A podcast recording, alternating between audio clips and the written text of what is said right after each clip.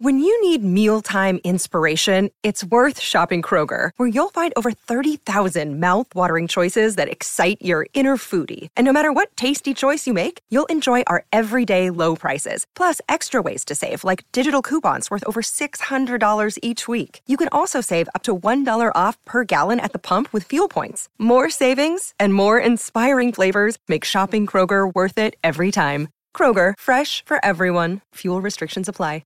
Great form by you hitting play on this podcast. Now, check out Same Racer, the brand new racing app for same race multi-tips. Same Racer. Download from the App Store and Google Play. Powered by Bluebet. Gamble responsibly. Call 1-800-858-858. Okay, we've had the great man Wayne Goldsmith on the line from across in Australia at various ports of call, but we find him in studio with us here in New Zealand. Wayne, awesome to meet you in person, first and foremost. And... great to have you in New Zealand. I was going to say what brings you here, but before we came in, you said, nothing too exciting. So we want to talk about some exciting stuff, and we're right on the eve. And the reason we are at Andy's Burgers and Bar is previewing the Women's World Cup. What a coaching coup it will be if this group of coaches, which is your forte, can turn around this Black Fern side inside 12 months after shellackings at the end of last year up in the Northern Hemisphere. A real coaching coup if they could manage to win this thing.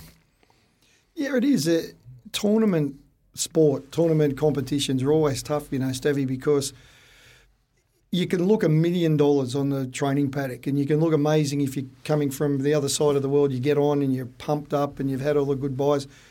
And then the reality hits that I've got to play well. I've got to play well consistently. And the term I use is you've got to play into the tournament. And we see a lot of amazing performances early on because they're fresh. There's no injuries. There's no real stress. They've just arrived. There's excitement. The media is really intense. Everyone's excited. Then you get to the reality, second, third, fourth. Injuries are starting to sneak in. The real art form is how do I get them great at the beginning but then get them to play into it so that, what I think too is that I don't know – the best football's played in the final because there's a lot of survival at that stage. There's pressure, there's emotion, there's fatigue, there's injuries everywhere. Quite often it's who's the team that is capable of surviving the pressure of a tournament like this. I remember Dame Nolene, one of our greatest coaches, coach of the Silver Ferns, when they went to the World Champs in the Northern Hemisphere, they went off to training one day and they used 2 minibuses to get to training, right? And she'd organised for 1 minibus not to go to training. No, none of the players knew. So the players turn up and she just starts running the training. And they're going, where are the other girls? And she said, we've got to prepare for anything.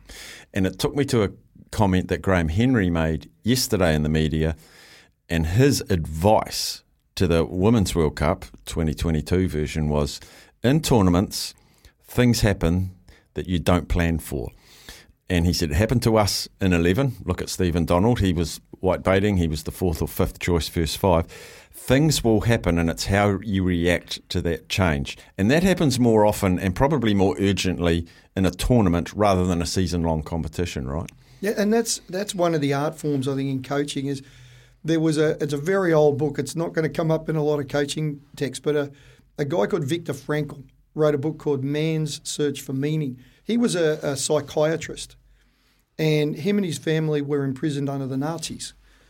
And he thought, we're in a situation where we're completely powerless. There's no hope. There's no way forward.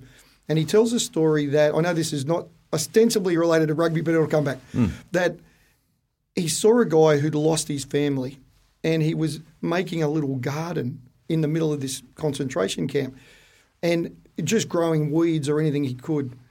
And he went up to the guy and he said, what are you doing? And he said, this is the only power I've got, my ability to choose how I respond to what's happening. So I can't change them. I can't change the pain.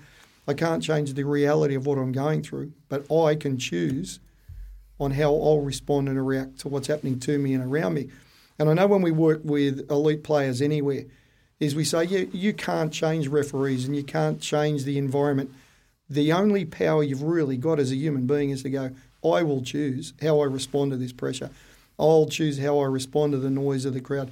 If we can teach them that, you end up with a philosophy that we call no surprises. So as Sir Graham said, the bus is late, you go, yeah, no surprises. I choose to sit down and listen to music while I'm waiting for it. The best player's injured, okay? I choose to lift my game, to inspire the rest of the team, to train harder, to rest more. That's the most amazing power that any human being can have, that ability to say, I choose on how I'm going to respond to this. We talk to a lot of young and emerging athletes here, and I'm always heartened when you hear like a 20-year-old comes into a senior team and a couple of the grizzly 32-year-old veterans get around them. And I talked to one this morning, actually, Cam Roygaard, a little halfback from Counties, had an amazing season. And he talked about when he went into Hurricanes camp and Dane Coles, Ardie Savia, these guys, he just said, they made me feel so welcome and made me feel like I was supposed to be there. I wasn't a fill-in. And the confidence he got from those, they're really important roles, aren't they, for leadership of guys on the field. I'm not talking coaches, but the actual guys you're out rolling your sleeves up with. Yeah, they are. And you know, these days you can have a really talented player straight out of the academy system or straight out of even school rugby be emerging at 18. At the other end, you've got 32, 33. They're talking about media careers. They're talking about buying their second house from the money they've made from the game, or going to Japan and spending maybe what their school their kids are going to go to. They're at other ends of the spectrum as human beings. But the phrase we use with the groups is the things that unite you are far more important than things that divide you. So you might be an 18-year-old, you're going to use your first contract money to buy a great car. This guy's up here looking to buy an investment property in Spain. But what brings us together? Well, we love rugby. We want to win for each other. We want to be the best that we can be. I want to improve my skills. The things that unite them are far greater than the fact that they're an investor and they're a car buyer. And we keep coming back to that all the time. Find things that where you've got connection and empathy and understanding for each other. That's such an important concept, I think, in sport. You know, a term I keep hearing now, Staffy, too, is players having gratitude and appreciation for being in the environment, and doing simple things like thank you and showing appreciation and kindness to each other. Because quite often if you say, we're going to a big competition, you think, well, that's about hard work, commitment, dedication, ruthlessness. Things like kindness, love, empathy, compassion, understanding, those things are just as important in a team environment. And I think the older guys get that. They know what it was like to be that player. Talking to Wayne Goldsmith, he's coach of the coaches, mentor of the coaches, worked with para-athletes, elite athletes, club athletes, the whole lot. Something I've never asked you about, Wayne, and I want to ask you about it now. We always talk about aspiring athletes. What about aspiring coaches? You know, we have guys, a lot of our top rugby referees were rugby players, but they were attracted to refereeing, and God bless them, because we've got no games without referees. Right. What about an 18 or 19-year-old that's a communicator, a facilitator, an enabler, and wants to do a coaching path? Give us some things he can read, some things he or she can do to become a coach. The first thing, and it was funny at dinner last night, I'm talking to an old friend of mine, a young girl. Well, she's not so young now, but a girl I coached back in the 1990s. And we're sitting at dinner last night talking about coaching kids. And what I said to him is what I say to all young aspiring coaches is, why do you want to coach? What is your why? That's the most important thing you can do, because if you go, why am I doing it? Well, it's because I'm the only one who will. Nobody else wants to do this. Well, that's understanding why. Why do I want to do this? Because I love football, or I love cricket, or whatever it might be. That's a good one.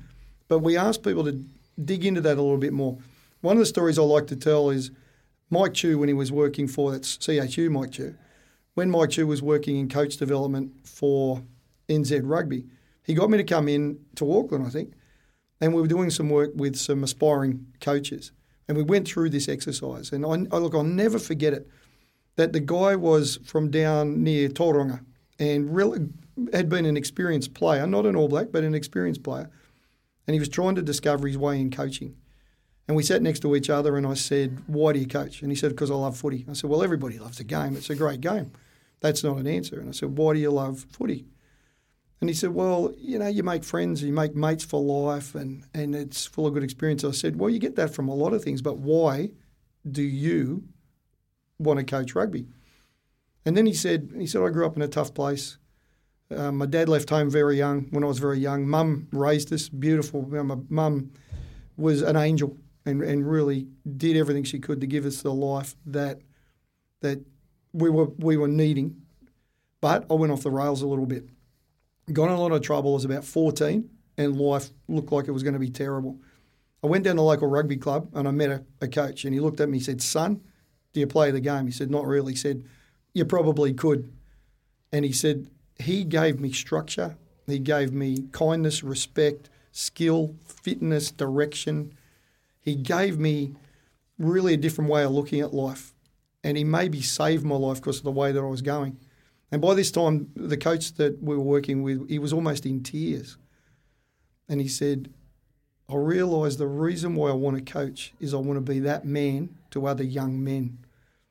And that changed the way he looked at coaching, because then when he's thinking about training and coaching and the way that he's going to work with players coming through, he goes, I know why I'm doing this. My primary motivation and focus is to be the man that they need right now in their lives. I thought, What an amazing thing to understand is why you do it. So if you're a young coach, spend some time with people who care about you and who you care about, and ask them, why do you think I'm coaching? What is it that you know about me? Why do you think I'm coaching? And challenge yourself, because if you understand why, anything's possible.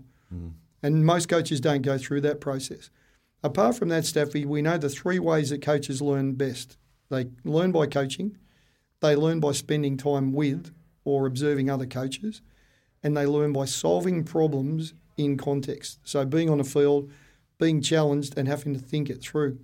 That's where we know they learn. They don't learn quite so much by books, by courses and conferences, which is a lot of the ways we have done it, but they learn by coaching.